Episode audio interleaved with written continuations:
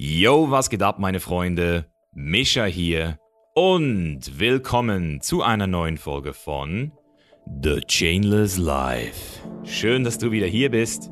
Und falls du das erste Mal hier gelandet bist, lass mich dir kurz erklären, um was es hier geht. The Chainless Life hat ein Ziel. Wir unterstützen dich, damit du deine Ketten sprengst und deine wahre Bestimmung im Leben findest. Denn genau das wird heutzutage immer schwieriger. Immer mehr Bullshit schwappt vom Mainstream in unser Unterbewusstsein und uns wird vorgegeben, wer wir zu sein haben. Und so ist es eine große Herausforderung geworden, auf unsere innere Stimme zu hören und unser Leben wirklich selbstbestimmt und authentisch zu leben. Und genau deswegen bietet dir der Chainless Life Podcast jeden Mittwoch um 18 Uhr eine neue Episode mit spannenden Gästen, die wie ich über den Tellerrand hinausschauen und sich nicht mit dem Status quo der Gesellschaft zufrieden geben. Durch die tiefgründigen und unzensierten Gespräche kannst du direkt an den Erfahrungen meiner Gäste teilhaben und damit auch dein eigenes Leben massiv bereichern. Außerdem werde ich am Ende jeder Folge für dich die Top Learnings nochmal zusammenfassen, damit du so viel Mehrwert wie möglich aus jeder einzelnen Folge ziehen kannst. Klingt geil, oder? Dann lass uns jetzt direkt zusammen eintauchen. Bevor ich dir unseren heutigen Gast vorstelle, lass mich nochmal ausholen, denn wie du vielleicht weißt, wenn du mein Buch gelesen hast, wurde ich 2015 von einem Fake-Anwalt bestohlen. Das war ein Anwalt, der seine Lizenz damals verloren hat. Wir hatten damals nicht viel Geld, weil wir alles in unsere Kleider stecken wollten bei ProBro und haben uns dann auf einen Anwalt eingelassen, der uns vom Bruder eines Mitgründers empfohlen wurde und der hat uns dann monatelang nicht nur manipuliert, sondern am Ende des Tages an der FIBO 2015 sogar bestohlen und uns satte 150.000 Euro entwendet. Und deswegen kannst du dir sicher vorstellen, hat sich in den letzten Jahren nicht gerade ein sonderlich positives Bild, was das Thema Anwälte betrifft, für mich abgezeichnet. Vor allem, weil man auch immer wieder von diesen typischen Abmahn-Anwälten hört, die versuchen, kleine Influencer abzumahnen, nur weil sie ihren Post nicht als Werbung markiert haben oder irgendwelche Copyright-Strikes, irgendwelche Abmahnungen, wo wo dann sehr schnell mal Tausende von Euros verlangt werden. Die Influencer werden unter Druck gesetzt. Ich habe solche Schreiben selbst auch schon gesehen. Und das war auch einer der Gründe, wieso ich mich 2017 abgemeldet habe. Nicht nur aus der Schweiz, sondern komplett aus Europa. Genau um solchen Sachen direkt aus dem Weg zu gehen. Und bisher hat das auf jeden Fall auch sehr gut funktioniert. Und genau deswegen bin ich super froh, heute mit Rechtsanwalt Markus Mingers gesprochen zu haben, der mein Bild, was das Thema Rechtsanwälte betrifft, doch nochmal in ein anderes Licht gerückt hat hat. Markus ist nämlich nicht dieser klassische Anwalt, wie man ihn vielleicht aus einer Serie wie Suits kennt, der Kriminalfälle vor Gericht bestreitet oder, wie ich es jetzt gerade beschrieben habe, so ein alter Sesselfurzer, der da irgendwie Abmahnungen rausschickt den ganzen Tag. Nein, Markus Mingers hat eine brutale Online-Präsenz, sehr ähnlich wie Marcel Remus, der auch in Mallorca ein nicht ganz klassischer Immobilienmakler ist und deswegen auch schon in der Szene in seiner Branche aufgefallen ist. Und genau das kann Markus Mingers hier auch berichten. Wir reden heute wirklich mal so ein bisschen aus dem Nähkästchen, sprich, wie Markus Mingers es überhaupt geschafft hat, so populär zu werden, wer ihn versucht hat, dabei abzuhalten, wer auch heute noch versucht, ihm immer mal wieder ein Bein zu stellen, denn das ist wirklich die Story, die ich hier rausgehört habe. Besonders in dieser Anwaltsszene ist es nicht einfach, wirklich auch auf Gunst zu stoßen der Leute. Ganz im Gegenteil, Missgunst macht sich breit, wenn es jemand wie Markus schafft, auch wirklich populär zu werden und auch das David gegen Goliath-Prinzip verfolgt. Das ist nämlich der Kernpunkt seines Erfolgs in meinen Augen. Dadurch, dass er so eine Reichweite hat, schafft er es dann auch bei Skandalen wie zum Beispiel Wirecard, worauf auch ich übrigens auf ihn aufmerksam geworden bin, einfach auch die Kleinen zu vertreten. Das heißt, der kleine Investor, der vielleicht sehr viel Geld verloren hat durch den Skandal. Ich weiß nicht, ob du dich mit dem ganzen Wirtschaftsthema beschäftigst. Falls du dich ein bisschen mit Aktien beschäftigst, dann weißt du ja, dass Wirecard vor ein paar Monaten Insolvenz anmelden musste, weil dort wirklich Skandal nach Skandal gefolgt ist, bis hin zu dem Punkt, wo man nicht mal mehr weiß, ob da vielleicht sogar die Wirtschaftsprüfer von EY Fehler gemacht haben. Und genau da tritt Markus jetzt ein und hilft den kleinen Investoren, aka David, gegen die großen, aka Wirecard und EY, um da wirklich auch ihr Geld zurückzuholen. Ich selbst habe auch ein bisschen gezockt, aber bei mir war der Betrag so marginal, dass ich gesagt habe, okay, ich lasse es einfach sein, das ist Lehrgeld für mich Aber nichtsdestotrotz finde ich die Aktion extrem smart, vor allem eben auch, weil er über Social Media, über Instagram wirklich super viele Leute in diesen Class Action Lawsuit reinholen konnte. Wir reden übrigens auch zum Thema Lockdown, das heißt, was ist eigentlich in der Corona-Zeit passiert? War dieser Lockdown vielleicht sogar rechtswidrig? Und am Ende reden wir sogar noch ein bisschen über Politik, über Angela Merkel, über Führungsfähigkeiten, die aktuell vermisst werden und gucken uns auch an, wie der Beruf Anwalt in den nächsten Jahren aussehen könnte. Super spannende Folge, kurz und knackig. Ich wünsche viel Spaß mit Markus Mingers.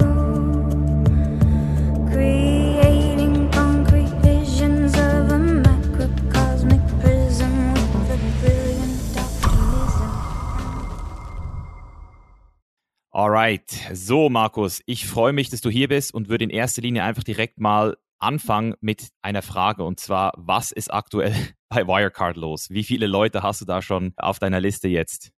Ich glaube, wir haben jetzt knapp 1000 Leute eingesammelt. Wir reichen eine Sammelklage gegen Wirecard ein, gegen die Wirtschaftsprüfer EY und wahrscheinlich auch noch eine Klage gegen die BaFin. Dahinter steckt ja einer der größten deutschen Betrügereien in der deutschen Wirtschaftsgeschichte. Wirecard hat unter anderem behauptet, 1,9 Milliarden Treuhandgelder auf dem Konto zu haben ja, ist alles zusammengebrochen, dieses Kartenhaus. Und wir vertreten halt die geprellten, enttäuschten und ja, belogenen Aktionäre. Mhm. Es ist ja schon krass, wie viele Leute darunter auch gelitten haben, weil ganz viele Deutsche, die ja wirklich auch ihre Sparpläne damit irgendwie äh, in Kombination gehabt haben, die haben ja wirklich super viel Geld verloren. Gab es sowas schon mal in dieser Art? Ähm, also in dieser Größenordnung gab es das in Deutschland nicht. Viele ziehen im Vergleich zum Enron-Fall in den USA wo auch die Wirtschaftsprüfer damals Arthur Anderson tief drin steckten und da auch wohl ihr Büro auflösen mussten aufgrund dieses Skandals. Und ähm, also in Deutschlands Wirtschaftsgeschichte ist das so der größte Skandal eines DAX-Unternehmens. Du hast jetzt gesagt, Ernst Young werdet ihr eventuell oder seid ihr auch ganz sicher, dass sie auch mitverantwortlich sind. Du als Rechtsanwalt, mich würde es einfach super interessieren, wie kann man denn jetzt rausfinden, wer hier der Schuldige ist? Also klar, Wirecard, da gab es die Leute, die da ganz klar betrügerisch gehandelt haben. Aber wie kann man jetzt zum Beispiel sagen, dass Ernst Young da verantwortlich gemacht wird oder sogar die Buffin? Das würde mich jetzt mal interessieren. also Ernst Young hat halt bis 2019 testiert als Wirtschaftsprüfer, also ein Unbedenklichkeitstestat gegeben, dass alle Bilanzen in Ordnung sind, dass alle Konten stimmen und das löste natürlich auch ein Vertrauen aus bei den Aktionären. Deswegen haben die auch eben investiert. Und das war halt offensichtlich falsch. Da hat Ernst Young eben versäumt, genau hinzugucken. Und durch einen Sonderbericht der KPMG ist das halt rausgekommen und die hatten eigentlich nur oberflächlichen Einblick in die Akten und haben sofort gesehen, dass da was nicht stimmt und haben viele Fragen aufgeworfen, die EY hätte auch sehen müssen. Mhm und dass da EY auch betrogen wurde mit so Schauspielern, habe ich mal gelesen. Ist es denn ein valider Grund zu sagen, hey, wir wurden da selbst auch geprellt? Oder also mich würde es halt einfach interessieren, von deiner Ansicht her, wie geht das Ganze weiter? Also wie lange wird dieser ganze Prozess dauern, bis deine tausend Leute dann irgendwann sagen können, so und jetzt haben wir eine Entscheidung? Weil im deutschen Recht geht ja das alles auch sehr lange, oder wie siehst du das? Also erstmal EY, ja, die sind wohl auch mit Schauspielern belogen worden, die sich als Bankmitarbeiter dieser philippinischen Bank ausgegeben haben. Aber EY hat sich jahrelang mit irgendwelchen Screenshots und Kopien von Kontoauszügen zufrieden gegeben. Das reicht halt nicht aus. Die hätten halt die Verpflichtung gehabt, viel tiefer reinzugehen. Dafür gab es auch genug Ansatzpunkte. Allein die Financial Times hat so viel auch jetzt sich als richtig erwiesene Berichte verfasst in ihrer Zeitung. Da hätte, also EY hatte ausreichend Anhaltspunkte, um tiefer reinzugehen. Wie lang das Verfahren dauert, kann ich zum jetzigen Zeitpunkt nicht sagen. Ich gehe aber davon aus, dass wir jetzt, sagen wir mal, in den nächsten zwölf bis 18 Monaten einen Vergleich schließen werden. Ich glaube nicht, dass dieses Musterverfahren sich ewig über viele, viele Jahre hinziehen wird. Was würde jetzt ein Vergleich heißen für die Leute, die da nicht so versiert sind mit dem Thema? Also ein Vergleich heißt äh, zum Beispiel, dass wir mit EY uns einigen, wie viel Prozent der Schadensersatzsumme sie ersetzen. Okay, das heißt, weil sie die einzigen sind, die wahrscheinlich überhaupt noch Kohle haben. Also ich gehe mal davon, Wirecard. Nee, nee, nee, nee. Ist da noch was zu holen? Absolut. Also allein aus der Insolvenz wird man eine Quote haben, die so bei 10, 11 Prozent liegen wird, der Schadenssumme. Dann gibt's noch die Vorstände, da sind ja jetzt 500 Millionen eingefroren worden. Also da ist auch Kapital, da gibt's auch D&O-Versicherungen dahinter. Da wird es auch ein paar Prozent geben. Und EY ist erstmal so der solventeste Schuldner, den wir haben. Da wird man sicherlich auch 30, 40 Prozent der Schadenssumme holen können. Und dann hat man natürlich noch die BaFin. Die BaFin hat ein Leerverkaufsverbot 2019 ausgesprochen, was natürlich Wirecard absolut in die Karten spielte und hat also alles falsch gemacht, was man falsch machen konnte. Nun hängen aber die Haftungshürden bei der BaFin, weil es eben der Staat ist, sehr hoch. Und noch reicht der Sachverhalt meines Erachtens nicht aus, um da eine Klage erfolgreich zu gestalten. Aber jetzt wird ja morgen beschlossen werden, dass es einen Untersuchungsausschuss gibt gegen die BaFin oder auch wegen des Fall Wirecards. Und da wird eine Menge zutage treten. Und wenn da nur ansatzweise das rauskommt, was jetzt anzunehmen ist, werden wir die BaFin auch verklagen. Und der Staat kann eben nicht insolvenz gehen. Ja, klar. Haftet für die BaFin und dann werden wir dann eben auch an die 100 Prozent des Schadens kommen. Krass. Wie viele Kanzleien machen denn sowas? Also seid ihr da einer der wenigen oder, weil ich kenne das ja nur aus Amerika, diese Class Action Lawsuit. Ich hatte mal dieses Buch gelesen von Theranos, also Bad Blood. Das hast du sicher auch mitgekriegt, diesen Scam da mit diesem Gerät, was scheinbar mit einem Tropfen Blut des Fingers irgendwie alle Blutwerte kriegt. Das war ja auch ein Skandal. Also das ging ja so weit, dass da Leute Geld investiert haben, also wirklich auch namhafte Investoren haben sich ja da auch verarschen lassen. Und das gab ja dann am Schluss auch ein Class Action Lawsuit. Deswegen, wie kann man sich das vorstellen? Also bist du da einer von vielen oder wie wird es denn nochmal unter diesen Leuten aufgeteilt? Also wenn ich jetzt sagen würde, Markus, kann ich da bei dir dabei sein? Also was ist der Unterschied zwischen dir und jetzt zum Beispiel einer anderen Kanzlei, die das macht, wenn es solche gibt? Ähm, also es gibt, ich weiß gar nicht wie viele, aber maximal zwei Hände voll Anwälte, die das jetzt betreiben. Und es gibt halt nur ganz, ganz wenige, vielleicht noch zwei andere neben uns, die auch eine Prozessfinanzierung auf die Beine stellen. Das heißt, das ist der größte Unterschied. Bei uns ist es so, dass die Leute halt ohne Risiko prozessieren können, weil der Prozessfinanzierer zahlt die Anwalts- und Gerichtskosten. Dafür nimmt er halt aber auch im Erfolgsfall 30 Prozent von dem, was wir erstreiten. Das heißt, viele Leute sagen ja, ich will nicht gutes Geld schlechtem hinterherwerfen. Mhm.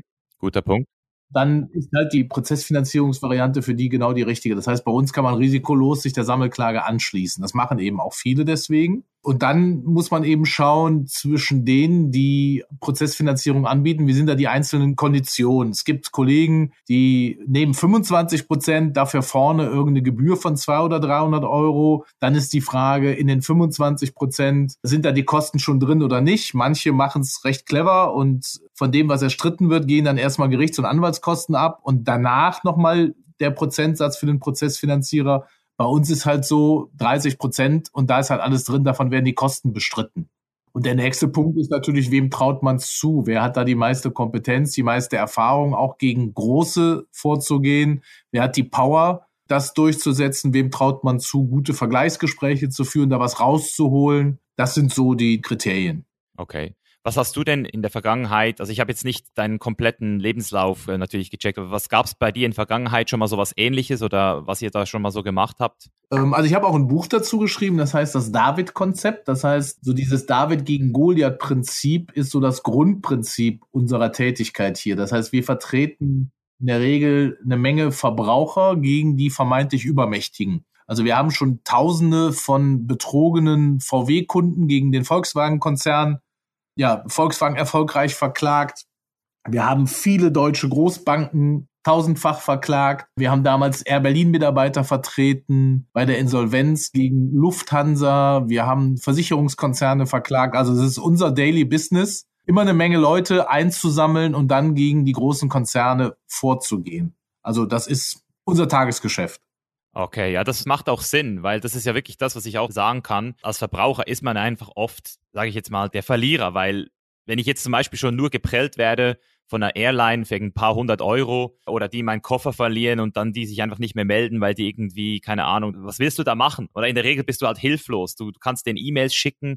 Individuell lohnt sich das dann trotzdem nicht. Also es müssten dann schon so größere Dinger sein. Wenn jetzt 100 Leute äh, ihren Koffer verloren haben an einem Flug, dann könnten die sozusagen zu euch kommen und sagen, hey, wir sind hier geprellt worden oder wie kann man sich das vorstellen? Oder seid ihr da proaktiv und guckt halt, was abgeht und macht dann selbst eure Entscheidungen, was sich da lohnt? Also wir rechnen natürlich auch. Wir sind ein Wirtschaftsunternehmen und wir schauen uns ganz genau an, was ist das für ein Case. Bei geprellten Koffern am Kofferband ist nicht ganz so unser Bereich. Wir sind eher immer so im Bereich Bank- und Kapitalmarktrecht unterwegs. Mhm. schwerpunktmäßig, dann schauen wir, lohnt sich das eben auch für uns? Sind da eben auch genug Anwaltsgebühren zu holen, weil wir wollen ja auch da ein Geld mitverdienen. Zum Beispiel bei Wirecard rechnen wir natürlich durch, wie groß ist der Schadensersatz, wie viele Geschädigte gibt's und glauben wir natürlich auch mit unserem Marketing da durchdringen zu können und genügend Leute einzusammeln. Ja.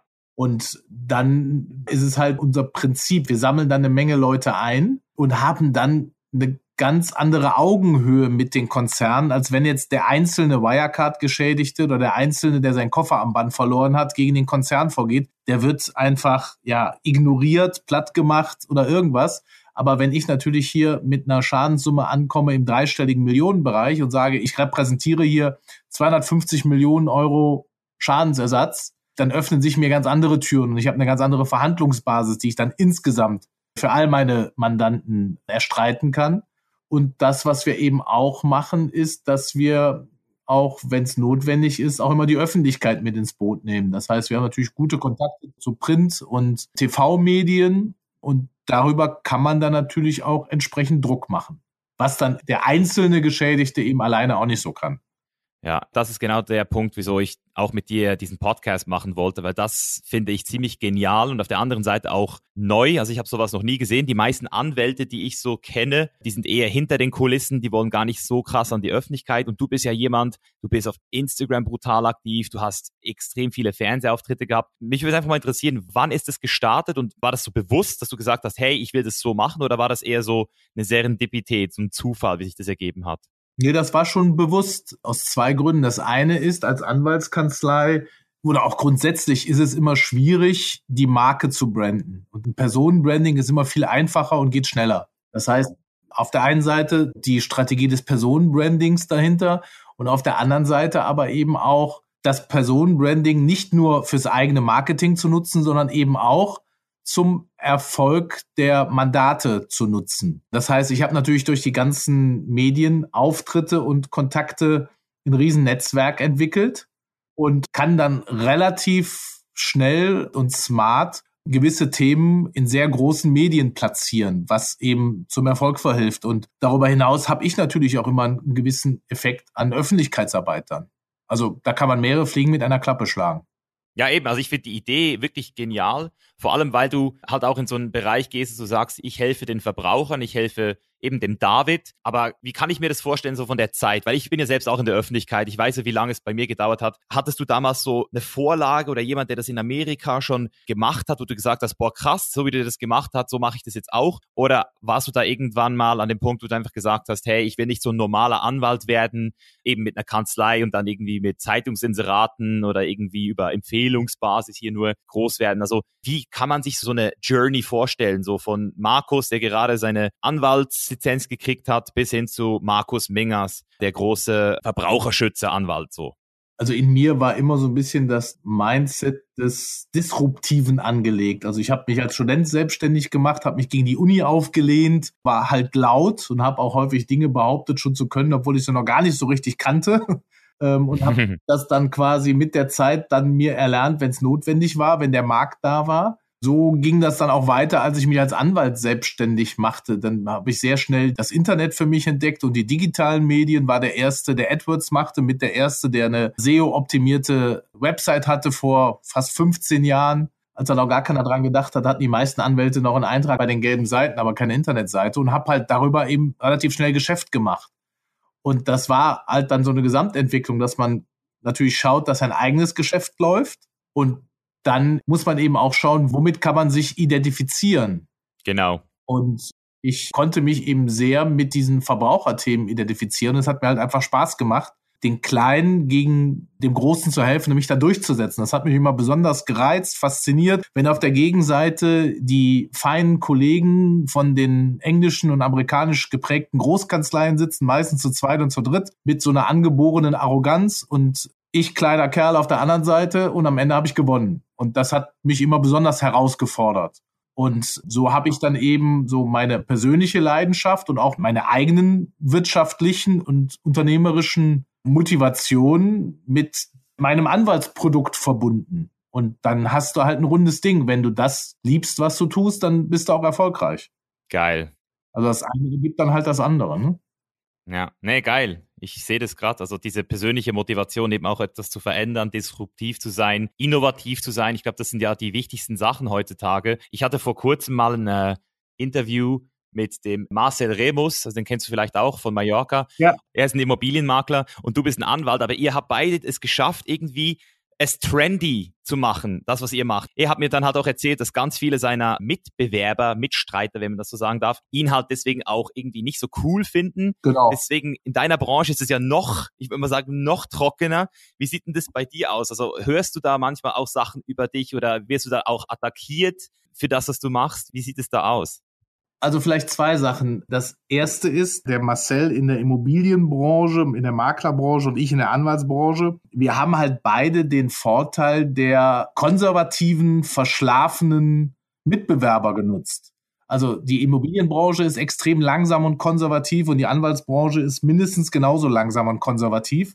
Und alles das, was in anderen innovativeren Branchen schon längst üblich ist an Vorgehen, an Marketing, an, weiß ich nicht, an Social Media, an Strategie, an Umgang mit den Mandanten, an Kundenbindung und so weiter. Das kommt erst fünf bis zehn Jahre später in der Immobilien- und in der Anwaltsbranche an, sodass sowohl der Marcel als auch ich halt auch viel einfach aus anderen, moderneren Branchen adaptiert mussten und waren einfach nur durch das Nachmachen der anderen Branchen schon innovativ in unserer verschlafenen, konservativen Branche also ich kann da jetzt auch nur erstmal nur für mich sprechen, aber ich kenne Marcel auch und wie er das entwickelt hat, ist halt auch neu und anders. Aber bei ihm ist die Branche halt genauso verpennt wie bei mir. Und wenn man so eine verschlafene Branche hat, dann ist es halt auch so, dass die Mitbewerber dann sehr schnell neidisch sind und versuchen, einem Stein in den Weg zu legen. Das ist ja immer so bei den First Movern, die haben es immer am schwersten und so ist es bei mir auch. Das heißt, ich kann ein ganzes Regal füllen mit Beschwerden bei der Anwaltskammer der Kollegen über mich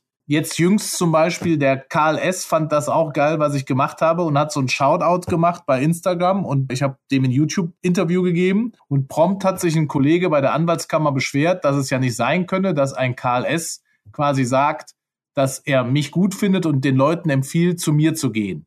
Das sei berufsrechtswidrig. Also das ist so ein klassischer Fall, wow. wie die Kollegen halt agieren, aber ja, ich habe gelernt, damit umzugehen. Mir ist es völlig wurscht. Ich muss mich dann halt natürlich immer lästigerweise irgendwie verteidigen, habe mich aufgestellt, aber ich werde sicherlich keinen Millimeter von meinem Vorgehen abweichen. Ja, also was genau ist denn da berufsrechtswidrig? Also was genau wurde dir denn da unterstellt? Ja, dass ich sicherlich ja, also man darf als Anwalt keine Provisionen bezahlen, ah. ähm, dass ich sicherlich ihm irgendwas zukommen lassen würde. Natürlich darf ich als Anwalt keine Provision bezahlen, aber ich dürfte ja zum Beispiel den Karl beauftragen, dass das Marketing für mich macht. Habe ich aber gar nicht, ja. Aber wir sind da einfach nur so Kumpel und der findet das gut, was ich mache. Aber ich will einfach nur damit sagen, die Qualität der Beschwerden ist halt immer so auf dieser Ebene. Guck mal, was der macht, was der da gesagt hat, was der bei Instagram in seiner Story gepostet hat und hier und da. Anstatt die Leute mal auf ihr Business achten, schauen die halt missgünstig auf andere, die vermeintlich weiter, schneller und besser sind, anstatt ihren eigenen Laden da in den Griff zu kriegen. Tja, aber weißt du, solange die sich da über mich beschweren, weiß ich, dass sie sich nicht mit sich selbst beschäftigen und dann bleiben sie auf jeden Fall hinter mir. Ja, genau. Das ist ein guter Punkt. Jede Minute, wo die Energie in dich investieren, investieren sich mal sicher nicht in sich und genau. machen dich höchstens noch populärer irgendwo. Also ich weiß nur, wie es ist als Influencer in Deutschland. Ich habe mich ja abgemeldet vor drei Jahren, vor vier Jahren. Ich bin nicht mehr in der Schweiz angemeldet. Ich habe in Panama einen Wohnsitz. Das heißt, ich bin da relativ. Also du kannst mir vielleicht auch sagen, wie immun ich bin. Es würde mich mal interessieren, was deine Meinung ist. Aber ich habe seither auf jeden Fall nie ein Schreiben gekriegt irgendwie. Aber als Influencer ist mir eine heutzutage auch, also ich muss mal sagen, jetzt mal so unter uns, Abmahnanwälte, die da wirklich den ganzen Tag irgendwelche Abmahnungen an Influencer schicken, weil sie da Werbung nicht hinschreiben oder Impressen irgendwie nicht perfekt platziert haben. So ein Typ würde ja wahrscheinlich auf Instagram auch nicht so abgehen wie du. also ich meine. Ja, aber das ist auch ein Business, ne? Die Leute wollen schnelles Geld verdienen. Die erfinden meistens einen Auftraggeber, der dann Mitbewerber von dir ist, machen mit dem gemeinsame Sache und die Schadenssummen werden sich hintenrum geteilt und die Anwaltsgebühren eben auch. Das ist letztendlich eine Abzocke, ein Geld verdienen. Natürlich sollte man darauf achten, dass das Impressum richtig ist und dass man das kennzeichnet und so weiter. Aber so Abmahnanwälte, finde ich, ist so der Bodensatz der Anwalterei. Also damit hätte ich keinen Bock, mein Geld zu verdienen. Mhm. Also nicht falsch verstehen, ich verdiene auch gerne Geld. Ich bin halt auch Unternehmer, aber so will ich es nicht verdienen. Ja, also ich finde es eben auch so, aber deswegen frage ich mich halt einfach, wenn ich schon aus meiner kleinen Bubble höre, wie viele Leute Angst haben müssen, um es jetzt mal so zu sagen, dann ist es das bei dir, also du hast ja Big Boys an deinem Schwanz, die sozusagen gucken, was bei dir erläuft. Also das heißt, du darfst dir wirklich keine Fehler erlauben. Ja, ich muss auch eine enorme Anstrengung vollziehen, weil die Anwaltskammer mag mich natürlich auch nicht. In der Anwaltskammer sitzen die Leute, die in der Regel ja Zeit haben, da ehrenamtlich irgendwas zu machen gegen so einen kleinen Aufwendungsersatz. Kannst du dir vorstellen, wie deren Laden in der Regel läuft? Und die eben auch in der Regel konservativ sind. Und alles, was Social Media ist, ist ja so innovativ, das ist schon mal standeswidrig, weil wir müssen ja den Standesdünkel erhalten der Anwalterei. Mhm. Die sehen halt nur nicht, wenn man so weitermacht, fährt man halt 50 Prozent der Anwälte irgendwann mal gegen die Wand, wenn die Digitalisierung, Social Media und so weiter nicht machen sollen und dürfen. Aber das ist ein anderes Thema. Da muss man sich halt aufstellen und das habe ich eben auch gemacht. Ne? Ich habe verschiedene GmbHs gegründet, Vertriebs-GmbHs, wo eben unterschiedliche Gesellschafter und Geschäftsführer sind, Prozessfinanzierungsgesellschaften gegründet, alles eben so im Setup, dass es eben mit dem Berufsrecht der Anwälte konform ist. Ein riesen Setup mittlerweile, ja, um mich gegen diese Vorwürfe, die dann kommen, zu wehren. Ja. Das heißt, dass du theoretisch dann auch dich schon so aufstellst, dass eben Facebook-Ads oder YouTube-Ads, wie du es gesagt hast, dass du da theoretisch auch solche Sachen machen darfst, die vielleicht in dieser Branche gar noch nicht wirklich ähm, akzeptiert werden. Also dass genau. du dich da einfach sauber, okay, krass, krass. Ja. Ich habe eine Frage gekriegt, auch von einem Follower von mir, was den auch noch so interessiert hat, Gordon, ist, ähm, wie du vom Selbstständigen zum Unternehmer geworden bist. Weil für mich ist es ja so, wie ich das verstehe, wenn du Anwalt bist, du kannst entweder angestellt sein in einer Kanzlei, so das ist so der erste Weg. Du kannst dich selbstständig machen, aber selbstständig ist ja noch nicht wirklich Unternehmer. Also du hast es gerade erklärt, du machst da GmbHs, setzt da alles sauber auf. Würdest du sagen, dass du als Anwalt da einen großen Vorteil hast, dann auch wirklich so unternehmerisch zu denken, oder ist es auch nochmal was, was viele Anwälte so äh, per se gar nicht mit sich bringen. Also ich würde einfach gerne wissen, wie so ein Anwalt, der eben, nachdem er das Staatsexamen, das Diplom etc. alles hat, wie der dann zu dem Punkt kommen kann, wo du jetzt bist. Das ist schon ein ziemlich krasser Weg. Also es gibt ganz wenig Anwälte, die tatsächlich unternehmerisch denken. Das liegt, denke ich, auch in der akademischen Erziehung, denn als Anwalt wirst du ja zum Problemdenker erzogen. Du musst ja für die Leute in Sphären denken, um die zu schützen. Wenn du zum Beispiel einen Vertrag gestaltest oder allgemeine Geschäftsbedingungen, musst du ja hypothetisch Gefahren sehen, die es vielleicht auch niemals geben wird, um dann das alles in einem Vertrag aufzunehmen. Und grundsätzlich ist ja ein Großteil der Juristerei problembeladen. Das heißt, die Leute kommen zu dir, wenn sie ein Problem haben, wenn sie sich scheiden lassen wollen, wenn die Wohnung gekündigt ist, wenn die Arbeit gekündigt wurde, wenn sie Geldprobleme haben. Das heißt, es ist alles sehr negativ getriggert und sehr problemgesteuert. Und so in dieser Denke sind viele Juristen verhaftet und viele Juristen sind durch diese Denke gleichzeitig oder als ja logische Folge daraus extreme Sicherheitsdenker. Also die haben immer eine Riesenangst vor Haftung, eine Riesenangst vor Risiko. Und wer halt Problemdenker ist und Sicherheitsdenker ist, der kann halt niemals ein guter Unternehmer sein. Sehr schön gesagt. Also das widerspricht sich. Man muss halt dann irgendwann den Cut hinbekommen, um die juristische Tätigkeit von seiner unternehmerischen Tätigkeit zu trennen. Und das fließt halt bei vielen in die Persönlichkeit und in deren Mindset mit ein. Und deswegen können die dann nicht Unternehmer sein. Das ist so das Kernproblem der Juristen als Unternehmer. Ja, ja ich sehe das komplett interessant, dass du das sagst, dass eigentlich die Leute, die sich mit dem Recht am besten auskennen, dann dadurch, dass sie wissen, wie komplex und wie verzwickt alles ist, dann eben auch viel mehr in diesen Sicherheitsgedanken kommen und eigentlich dadurch sich selbst ein bisschen wie limitieren. Das finde ich ziemlich paradox eigentlich. Genau, dazu kommt dann noch dieses, ja, so pseudo-arrogante Standesdünkel der Juristen, dass alles das, was so ein bisschen nicht konservativ Organ der Rechtspflege erscheint, direkt ein wenig negativ behaftet erscheint. Also die haben niemals ein Mindset als Verkäufer. Alles, was Verkaufen ist, ist verpönt bei Juristen. Nur zeig mir einen erfolgreichen Unternehmer, der nicht verkaufen kann. Also das widerspricht sich halt. Ja, total. Und alles, was halt innovativ und neu ist, wird dann von den meisten entweder aus Schutz oder weil man es vielleicht nicht kann, nicht will, wird dann von den meisten verpönt. Und so schließt sich halt der Kreis. Ja, genau. Ja, ist interessant.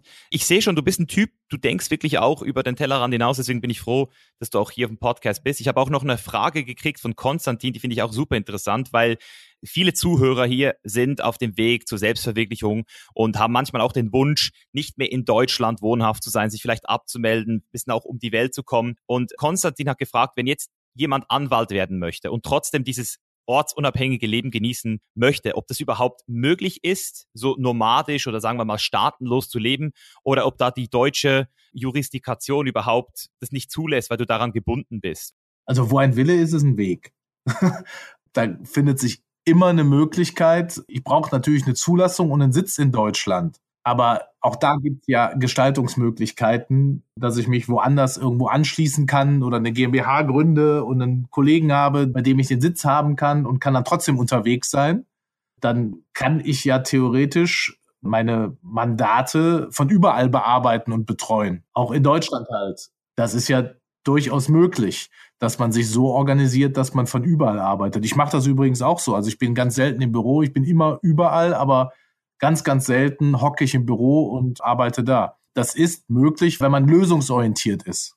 Ja, genau. Also man findet immer einen Weg. Und gibt es denn auch Orte, wo du dich außerhalb von Deutschland gerne aufhältst, so während du arbeitest?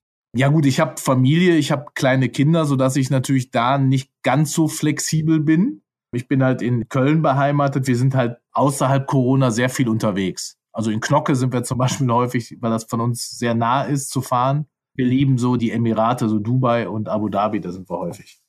Ja. Und Mallorca früher natürlich. Da hatte ich mal eine Wohnung, das war auch eine tolle Zeit. Ja, geil. Wenn wir schon gerade beim Reisen sind, was ich jetzt nochmal fragen würde, es ist vielleicht komplett aus dem Kontext rausgezogen, aber dadurch, dass jetzt Corona ganz viele Leute in Deutschland so aufwirbelt gerade und auch so ein bisschen das Gefühl haben, man wird hier seines Rechtes beraubt, wie siehst du das als Anwalt, der sich ein bisschen mit dem Ganzen auskennt? Sind wir aktuell in Deutschland an dem Punkt, wo wir sagen können, was hier passiert ist verfassungswidrig und es könnte theoretisch irgendwann zu einer Sammelklage gegen den deutschen Staat kommen? Oder ist das eher unrealistisch und eher so ein Produkt dieser angestauten Wut, die man aktuell im Volk sieht, besonders jetzt in Deutschland?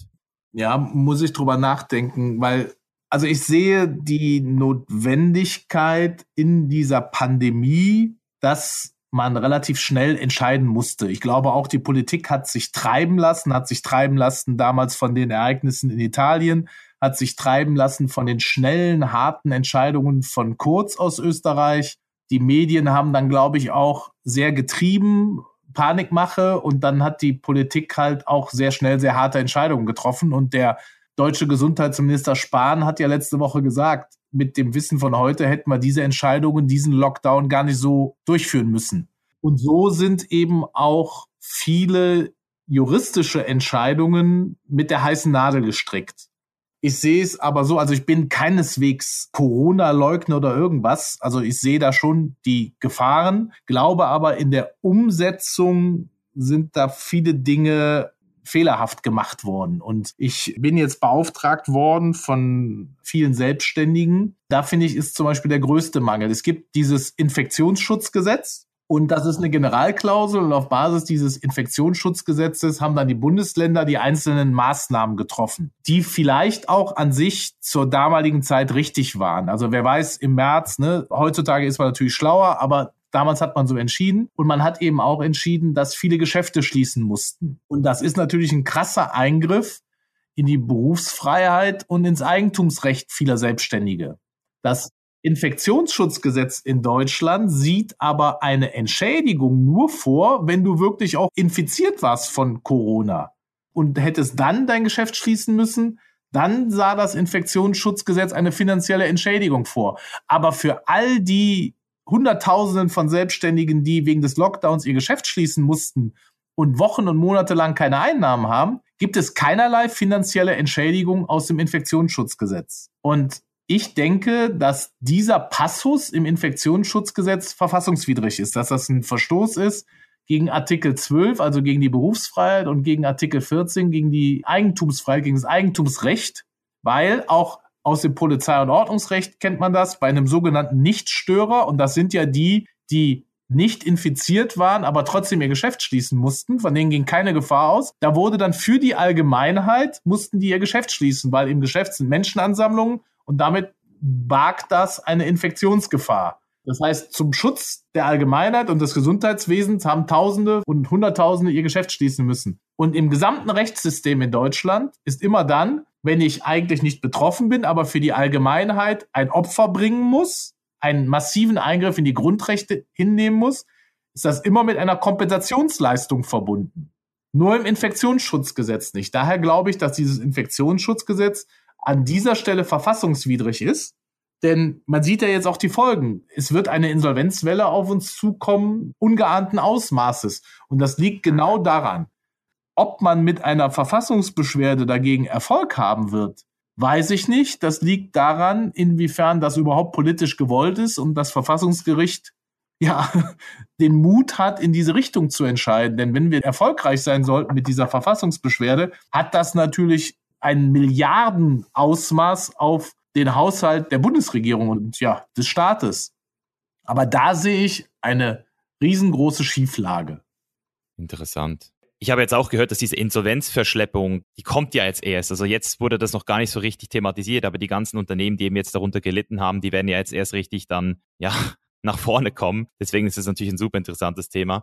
Aber dass du jetzt zum Beispiel sagen würdest, Leute, die jetzt Masken tragen müssen in Berlin, dass da jetzt Leute wegen dem auf die Straße gehen, das ist ja das, was man dem Staat unterstellt, das Maskenpflicht so gegen das Verfassungsgesetz. Also meine Kinder müssen auch in der Schule Maske tragen, kommen auch nach Hause und sagen, das ist lästig und blöd und doof. Aber ich denke, das sind alles Sachen, die sind in so einem Ausnahmefall verhältnismäßig. Mhm. Diese Maßnahmen halte ich alle für durchaus zumutbar. Man muss ja immer schauen in so einer Situation, was ist erforderlich, gibt es ein milderes Mittel, was ist angemessen und da finde ich halt einen Abstand halten, ein Händewaschen und ein Masken tragen, wenn es denn effektiv ist, ist ja so der mildeste Eingriff in mein Persönlichkeitsrecht, was ich mir vorstellen kann und dann finde ich das okay. Mhm, okay. Also ich stelle halt fest, dass die Leute halt mittlerweile so ein bisschen zweifeln und ungeduldig sind und dass es rumort und dass es eine Unzufriedenheit gibt und dass man sich so ein bisschen ohnmächtig und kontrolllos fühlt und dadurch kommen halt so Unzufriedenheiten und dann beschwert man sich halt, dass man eine Maske tragen muss. Das liegt vielleicht so am System, dass man jetzt so in dieser Krise schnell Dinge entscheiden musste von Seiten der Regierung, die nicht immer ganz logisch waren, die widersprüchlich waren, weil das eine Bundesland entscheidet so, das andere entscheidet so. Und man ist halt gewohnt, dass bei uns erstmal viel diskutiert wird und dann dauert es Ewigkeiten und dann wird mal irgendwas entschieden. Und jetzt ging es halt schnell. Ich glaube, das ist auf ein Führungsmangel der Bundesregierung zurückzuführen. Denn ich glaube, da hätte eine Bundeskanzlerin in Deutschland und vielleicht auch ein Bundespräsident dieses Vakuum, was die Leute verspüren, viel mehr ausfüllen müssen, hätten vor die Kamera treten müssen, hätten die Leute mitnehmen müssen. Die Frau Merkel wird ja geschätzt für ihre diplomatischen Fähigkeiten und taktischen, strategischen Fähigkeiten, aber ich glaube, im Bereich Führung, im Bereich Kommunikation, im Bereich Transparenz, im Bereich Leute begeistern, vielleicht eine Vision, Hoffnung, Glauben, Zuversicht geben, hat sie ganz große Schwächen. Und in so einem Krisenfall ist halt jemand gefordert, der auch mal die Ärmel hochkrempelt und vielleicht auch mal eine Bildzeitungsüberschrift liefert, an die man sich orientieren kann, an die die Leute sich orientieren können. Und sie war aber da sehr zaghaft und zurückhaltend und dann sind die Leute halt orientierungslos und dann hat halt jeder eine Meinung. Ja, Mann, das ist ein sehr guter Punkt, den du da ansprichst. Das sehe ich komplett ein, weil das ist ja am Ende des Tages Leadership. Die Leute bei der Stange halten oder den Leuten halt auch zu zeigen, hey, schau mal, wir gehen da zusammen durch. Perfekt auf den Punkt gebracht, was hier das Problem ist. Ja, hätte man viel vermeiden können mit ein paar ganz einfachen Skills, Social Media Skills. Ja, ich meine, das sind ja unternehmerische Skills. In Krisenzeiten im Unternehmen, ja. wenn die Leute mitnehmen, musst du viel kommunizieren, vier Augengespräche führen, aber auch mit allen kommunizieren und dann eben Hosen runterlassen und ehrlich und transparent sagen, was los ist. Und genau das hat in Deutschland halt sowohl die Bundeskanzlerin als auch den Bundespräsidenten, den hat man ja gar nicht wahrgenommen in der Krise. Jetzt zuletzt irgendwann, als der Reichstag angegriffen wurde, vermeintlich, da hat man ihn mal gehört, aber der ist ja völlig untergetaucht. Aber das ist ja gerade der Job dieser Leute, nach vorne zu stehen. Das ist halt Leadership. Und da finde ich, da haben die den Kopf in den Sand gesteckt. Ja, das ist schön, dass du das siehst. Und du bist ein sehr futuristisch denkender Mensch. Und ich glaube, das hat auch den Grund, warum du so hier bist, weil du eben immer wieder siehst, hey, was ist Status quo aktuell hier? Was läuft hier falsch? Was kann man besser machen? Und deswegen vielleicht noch zum Abschluss mal so eine Frage, die jetzt eben auch ein bisschen in die Zukunft geht. Das Thema Legal Tech, das ist jetzt immer mehr im Kommen, auch das ganze Digitalisieren. Wie siehst du das in Zukunft? So, wie wird es die Arbeit eines Anwalts beeinflussen? In den nächsten fünf bis zehn Jahren, 20 Jahren vielleicht? Also ich glaube, das wird die Arbeit revolutionieren. Deswegen habe ich vor ja, vier, fünf Jahren auch einen Riesenkredit aufgenommen, um genau da rein zu investieren. Ich habe also eine siebenstellige Summe in Legal Tech investiert, damit wir halt vorne im Marketing absolut digital arbeiten, aber eben auch in der Sachbearbeitung automatisiert arbeiten können. Wir können nicht auf die Schnelle so viel Wirecard-Fälle bearbeiten, oldschool mit ausgedruckten Akten und dann mit Personal. Also viel ist da, zum Beispiel die Berechnung des Schadensersatzes, ist alles automatisiert bei uns. Viele Schriftsätze sind automatisiert. Und ich glaube, das ist das Arbeiten der Zukunft. Und es werden viele Anwälte, so diese kleinen und mittelständischen, diese Bürogemeinschaften, diese Wohnzimmeranwälte werden, glaube ich, wegbrechen weil viel Geschäft, so dieses, was man sagt, Feld-, Wald- und Wiesengeschäft, wird durch eine Automatisation möglich sein. Und damit wird es preiswerter möglich sein, aber auch zu einer höheren Qualität, weil die Anwälte bei uns sehe ich ja, die sind eher Wissensmanager. Das heißt, wenn ein Schriftsatz rausgeht, haben da mehrere Anwälte Ewigkeiten drüber gebrütet und dann geht ein perfekter Schriftsatz raus. Der geht aber nicht einmal für eine Sache raus, der geht dann halt tausendmal raus und so Verkehrsrecht, Scheidungen, Hartz-IV-Bescheide, aber auch was wir machen, Dieselabgasskandal, das ist alles automatisiert bearbeitbar. Und wenn das irgendwann wirklich auch vom Markt zu 100 Prozent akzeptiert wird, werden viele Anwälte da Schwierigkeiten haben. Ich glaube, dass die großen Kanzleien, die High-Level-Kanzleien bestehen bleiben werden natürlich, aber dass viele kleinere aufgrund Legal Tech wegbrechen werden, wenn sie jetzt nicht irgendwann auch ihr Schicksal in die Hand nehmen und auch in die Zukunft gehen und digitalisieren. Da fressen halt nicht die Großen die Kleinen, sondern die Schnellen fressen die Langsamen. Ja, geil gesagt. Was sind die Bedingungen, damit Legal Tech sich durchsetzen wird? Was fehlt da noch? Ich glaube, wir sind da schon auf einem guten Weg. Also es fehlt unternehmerischer Mut der Anwälte, das umzusetzen, das wirklich durchzudeklinieren, zu investieren und den Mut zu haben, automatisierte Bearbeitung anzubieten. Und dann ist man eben auch in der Lage, dass man sagt, ich kann tausende von Fällen annehmen und in einer gebotenen Geschwindigkeit mit gebotener Qualität bearbeiten. Und das wird sich irgendwann jetzt durchsetzen, weil da gibt es vier, fünf, sechs Kanzleien in Deutschland neben uns, die das auch schon gut können die eben auch viele Fälle bearbeiten und die dann auch wirtschaftlich erfolgreich sind. Ja, das ist also ein Investment in deine Zukunft. Genau, und da wird es immer mehr Kanzleien geben, die das so machen und die werden natürlich dann denen, die herkömmlich arbeiten, das Geschäft irgendwann wegnehmen. Der Verbraucher wird ja immer mehr daran gewöhnt, über eine App seine Geschäfte zu betreiben, über eine App seine Bankkonten, seine Versicherungen zu managen. Und so wird es auch irgendwann üblich sein, über eine App einen Kaufvertrag einzuscannen und Fahrzeugschein und den an einen Anwalt zu schicken. Und der Anwalt prüft halt hinten automatisiert und du bekommst aufs Handy sofort dein Ergebnis. Dann hast du irgendwann gar keinen Bock mehr, einen Termin beim Anwalt zu machen, hinzugehen, im Wartezimmer zu sitzen und dann da eine Stunde zu plaudern, das Verhalten wird sich irgendwann komplett ändern. Und wer da eben von Anbieterseite, von Anwaltsseite nicht mitmacht, der wird irgendwann untergehen. Ja, das sehe ich komplett ein. Das ist auch die Zukunft für die Kunden wirklich, weil ich persönlich, ich habe jetzt noch nie einen Anwalt gebraucht die letzten fünf Jahre, aber für mich war das auch immer die größte Überwindung, zu denken, da mit jemandem E-Mail-Verkehr und da irgendwie hin und her zu schreiben. Heutzutage kannst du ja fast jedes Dokument auch online signieren. Es gibt ja dieses DocuSign, Gibt es noch irgendwelche Gesetze, die sagen, hey, du musst von Hand unterschreiben? Ganz wenige Sachen. Das ist ja wirklich nur die Ausnahme. Aber ich, ich kenne extrem viele Kollegen, die, also die meisten eigentlich, die diktieren noch mit einem Diktiergerät, dann wird es getippt von der Sekretärin, dann wird es ausgedruckt und dann wird es per Post an den Mandanten verschickt. Und dann kriegst du dann Tage später irgendein Schreiben, so wie es vor 10, 15 Jahren üblich war. So arbeiten die meisten heute noch. Krass. Und da glaube ich, wird der Markt irgendwann den Leuten sagen, wir beauftragen dich nicht mehr, das dauert mir zu lang, das ist mir zu umständlich, das ist mir zu anachronistisch. Und ich glaube, neben dem Thema Legal Tech wird ein zweites Thema bei uns Einzug finden und das ist eine erfolgsabhängige Vergütung. Also ähnlich wie es in Amerika ist. Das ist bei uns im Berufsrecht so nicht vorgesehen und auch noch weitgehend verboten, aber über Prozessfinanzierung zum Beispiel erlaubt. Das heißt, dass du einen Prozessfinanzierer mit ins Boot holst, der sich dann einen Teil vom Kuchen des Erfolgs abschneidet, aber dafür kannst du halt risikolos deine Prozesse führen. Ich glaube, so die Kombination Legal Tech, ein Vertrieb und erfolgsorientierte Vergütung, das sind so die Komponenten für eine Anwaltskanzlei der Zukunft. Geil. Richtig geil. Hammer Gespräch. Ich muss sagen, ich bin super zufrieden mit den Informationen, hast mir sehr viel Input gegeben, auch für die Leute hier. Gerne. Und es gibt diesem ganzen Thema Recht und Jura und Anwälte mal wieder so einen neuen Touch, so eben ein Anwalt, der halt auch online auftritt, als wichtig erhält, der sagt, hey, schau mal, auf meiner Webseite findest du Informationen, es gibt irgendwann vielleicht eine App. Das ist ja eigentlich so, wie es sein soll. Wenn alles einfacher wird, dann wird auch das ganze Thema Recht irgendwann smooth, modern, fast schon cool. Genau. Und dann wird es auch wieder mehr angenommen, weil das ist so ein bisschen mein Problem gewesen, dass mir das alles viel zu oldschool war, die letzten Jahre immer, und ich da einfach gar keinen Bock hatte, mich mit dem Thema zu beschäftigen. Und deswegen machst du einen geilen Job, Markus. Vielen Dank. Dankeschön. Vielen Dank. Dann vielen Dank fürs Gespräch. So, und da sind wir wieder. Ich hoffe, es hat dir genauso gefallen wie mir. Bevor ich jetzt zu den Top Learnings dieser Folge komme, gib mir noch 60 Sekunden Zeit, dir zu erklären, wie du diesen Podcast hier supporten kannst.